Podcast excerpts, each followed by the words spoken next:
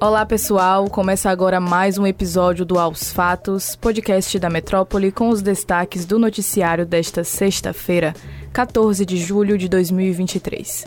Eu sou Belit Loiane e comigo nesta edição está Stephanie Suerdick. Oi, Sté. Oi, Belit. Olá a todos que acompanham aos fatos. E começamos esse episódio falando sobre o senador afastado Marcos Duval do Podemos. O parlamentar irá prestar depoimento à Polícia Federal na próxima quarta-feira.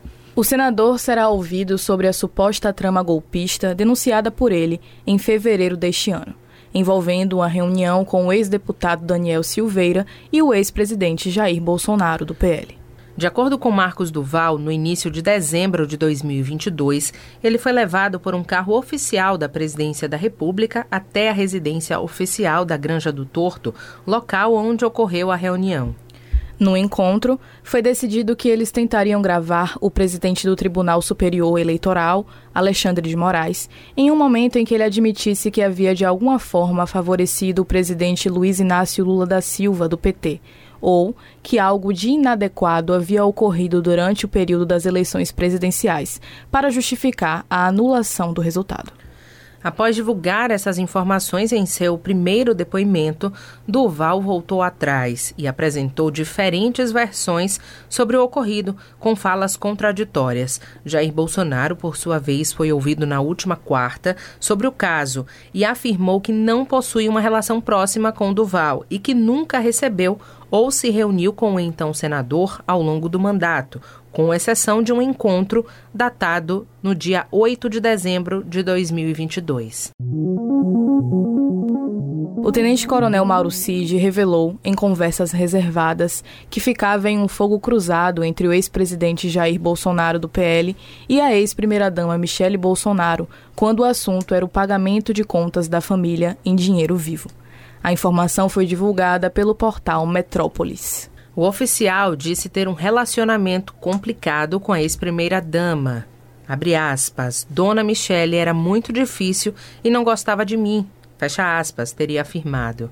A principal razão da diferença entre os dois eram questões relacionadas ao dinheiro, segundo o tenente-coronel.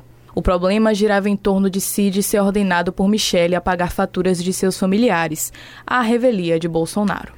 O ex-presidente dava ordens para que Cid pagasse contas de Michele, mas odiava pagar contas dos familiares da esposa.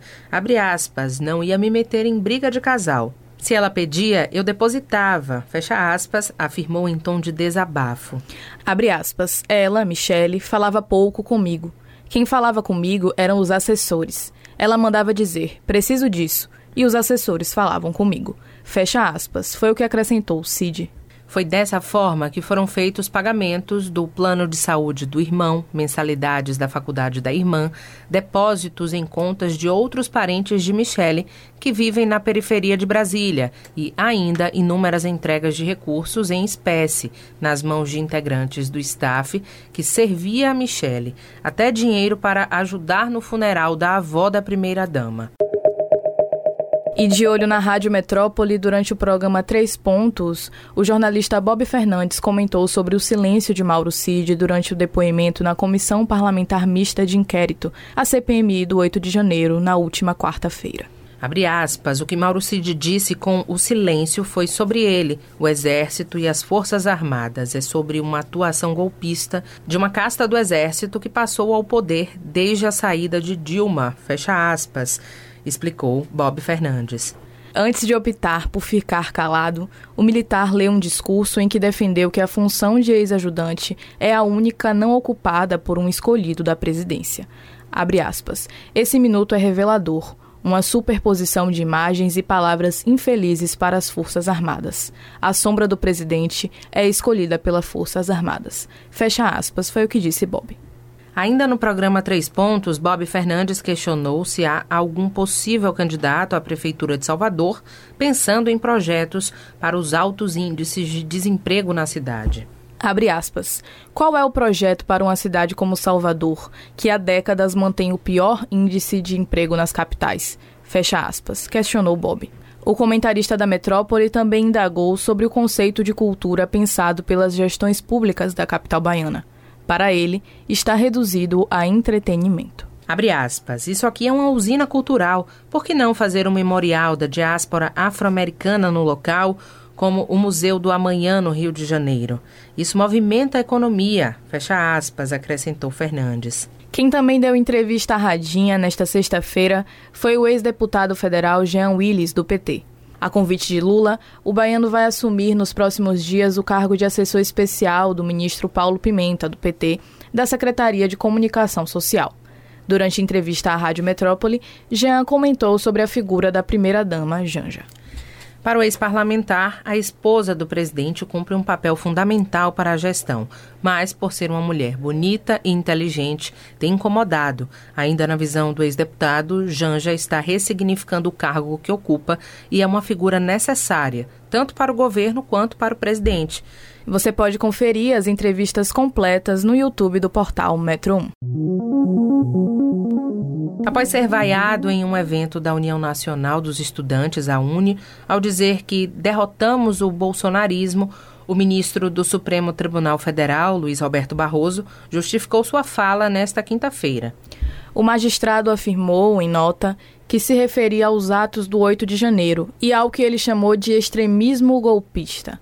Abre aspas. Na data de ontem, em congresso da União Nacional dos Estudantes, utilizei a expressão derrotamos o bolsonarismo, quando na verdade me referia ao extremismo golpista e violento que se manifestou no 8 de janeiro e que corresponde a uma minoria. Fecha aspas. Foi o que escreveu o ministro. Ele afirmou ainda que jamais pretendeu ofender os 58 milhões de eleitores do ex-presidente Jair Bolsonaro e que tem respeito por todos os eleitores e políticos democratas, sejam eles conservadores, liberais ou progressistas. Além de vaiar o ministro, o grupo exibiu cartazes em apoio ao piso salarial da enfermagem e contra o impeachment da ex-presidente Dilma Rousseff do PT em 2016.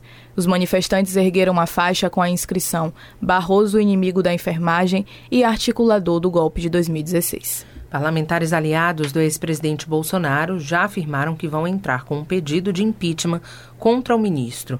O deputado federal Nicolás Ferreira, do PL, e a deputada Bia Kix, do PL, foram alguns deles.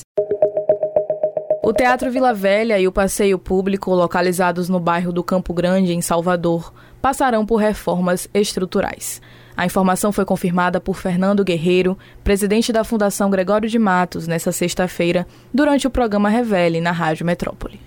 Ainda segundo Guerreiro, a reforma do teatro deve ser concluída em 2024, quando o espaço completa 60 anos. Abre aspas. Hoje de manhã visitamos o Teatro Vila Velha, eu, Pedro Tourinho, Tânia Schofield, o prefeito Bruno Reis e vem novidade boa por aí.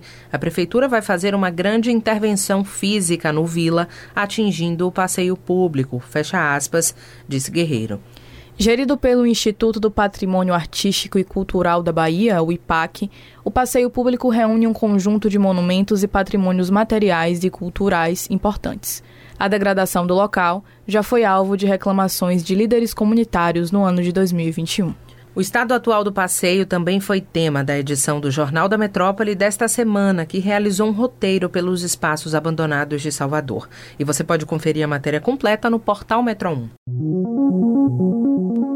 É isso, pessoal. Aos fatos de hoje fica por aqui. Confira essas e outras notícias no metro1.com.br. Fique ligado também nas nossas redes sociais, arroba grupo.metrópole no Instagram, TikTok e no Threads, a nova rede social do Grupo Meta, e arroba Metrópole no Twitter. E não deixe de ativar as notificações no Spotify para receber um alerta toda vez que sair um novo episódio e se manter atualizado. Sextou, meu povo. Até segunda. Tchau, tchau, Bellet. Bom fim de semana a todos.